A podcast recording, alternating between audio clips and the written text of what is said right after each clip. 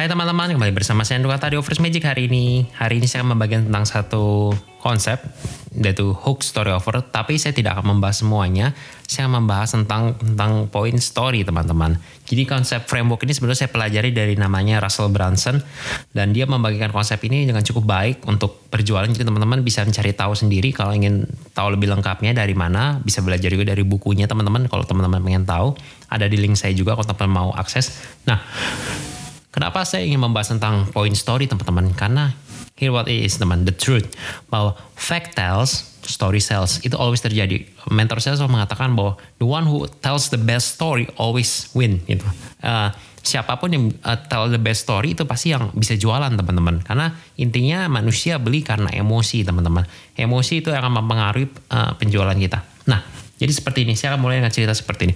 Beberapa hari yang lalu, minggu yang lalu tepatnya hari Minggu saya khotbah online teman-teman di gereja saya. Di seorang pastor, uh, pastornya ini merupakan seorang penyanyi teman-teman worship leader lah kalau bahasa normalnya bahasa umumnya yaitu bahwa uh, dia sudah terbiasa menyanyi teman-teman dia mengadakan live konser teman-teman di YouTube waktu itu nah jadi belakangan ini itu sedang mengalami uh, beberapa tahun lalu masalah dengan pendengaran teman-teman sehingga dia tidak bisa mendengar nada dengan cukup baik teman-teman. Jadi kasusnya itu sampai apa yang didengar didengar dengan telinga kanan dan dengar dengan telinga kiri itu sangat berbeda teman. Sampai yang di otak berbeda. Sehingga pada saat dia waktu lagi latihan teman-teman mempersiapkan lagu tersebut dia bilang salah satu temannya pada hey Sid uh, coba di stop dong latihannya. Kamu tuh false dia nyanyi. Uh, you need to take a rest maybe. Dia bilang kurang lebih seperti itulah plus minusnya. Saya agak lupa teman-teman. Jadi pada saat dari rehearsal dia false teman. False itu salah nada.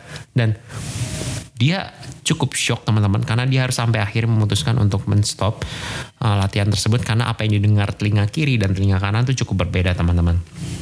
Kenapa harus dia stop? Karena selama ini dia menyanyi itu nggak ada masalah teman-teman. Dia adalah the best worship leader yang di dalam dunia Kristen itu sangat terkenal dan dia nggak ada masalah dengan dengan hal tersebut teman-teman. Dengan menyanyi dia sangat pede sekali karena itu nama is the thing. Istilahnya apa ya? Itu yang dia kuasai teman-teman. Is his own power gitu. Sampai satu ketika pendengaran diambil pendengarannya terganggu sehingga dia harus false itu membuat dia sangat worry teman-teman untuk live konsernya karena bayangin teman-teman orang nggak pernah nyanyi, nyanyi false maksudnya pada saat latihan itu nggak ada masalah nggak pernah false tapi ini pertama kali ini dia harus mengalami false karena pendengarannya teman-teman. Nah dan dia tell that story untuk wow jadi sampai konser itu berlangsung ternyata itu semua berlangsung dengan oke okay, nggak ada masalah teman-teman karena anugerah Tuhan dan banyak ini jamaah dia bilang seperti itu. Dan at that point saya ngerasa wow saya harus merasa menonton siaran uh, ulang dari konser tersebut. Karena saya pikir ya dia menyanyi dengan biasa saja teman-teman. Dia menyanyi dengan uh, nothing's problem nggak ada masalah dengan pendengarnya everything's okay. But saat dia men menaruh story tersebut teman-teman wow. Value of that concert value of that concert at the moment buat saya itu langsung naik seketika teman-teman.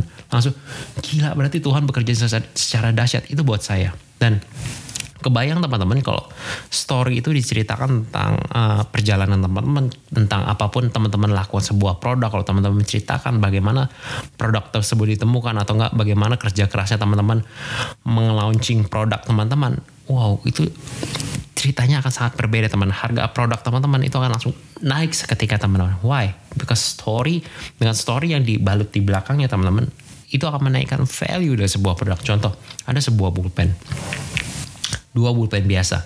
Namun, dua pulpen ini bisa memiliki dua harga yang berbeda teman-teman. Walaupun modelnya sama, jenisnya sama, bentuknya sama.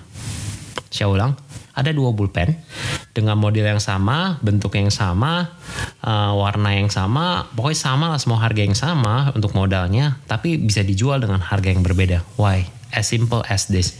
When you add story to the another ballpen, saat kita menambahkan sebuah story, let's say bahwa pulpen ini dipakai oleh Presiden Jokowi untuk menandatangani uh, apa namanya menandatangani dari dokumen-dokumen pentingnya dia teman-teman. Bayang teman-teman hasilnya seperti apa dan itu ada fotonya teman-teman di di screenshot buktinya dan menyatakan bahwa wow, memang benar ternyata pulpen tersebut dipakai untuk Jokowi untuk memakai uh, menandatangani sebuah dokumen penting teman-teman. Nah teman-teman kebayang harga pulpen tersebut mungkin nggak lagi sekedar 3.000 atau 2.000 perak teman-teman. Mungkin bisa jadi harga pulpennya jadi 1 juta teman-teman 2 juta. Why? Just because you add a story teman-teman. Hanya teman-teman menambahkan sebuah story dalam pulpen tersebut, value produk tersebut langsung naik teman-teman. So my point is apa pun produk teman-teman, sebisa mungkin teman-teman menaruh sebuah story di baliknya sebuah story di belakang kenapa you, kenapa teman-teman menjual produk tersebut maybe atau kenapa how teman-teman mempersiapkan produk tersebut. How teman-teman kayak prepare prepare produk tersebut. How at least something story yang add value gitu. Value tentang uh, secara emosi mungkin menambah tentang uh, cerita how you invent it gimana teman-teman membuatnya gimana teman-teman uh, mempersiapkannya semuanya sampai itu menjadi sebuah nilai tambah yang spesial di mata customer teman-teman bahwa oh dia tahu produk tersebut dibuat contoh dengan handmade misalnya setiap setiap kepingannya itu cuman ada uh, contoh ya saya bikin story gini sebuah jam tangan. Jam tangan ini adalah jam tangan yang limited edition contohnya. Jam tangan ini dipakai juga oleh para para miliarder semua seperti Sandiaga Uno, terus uh, Richard Richard siapa tuh Richard uh, Richard yang penemunya Virgin Air teman-teman, terus juga dipakai oleh Kobe uh, anggaplah Shaquille O'Neal, Kobe Bryant semua artis-artis uh, terkenal lah Leonardo da Vinci semua memakai jam tangan tersebut dan kali ini kami melaunching sebuah jam tangan baru teman-teman anggapannya uh, limited edition dengan bah, uh, bahan yang istilahnya bahan yang cuma ada 100 teman-teman.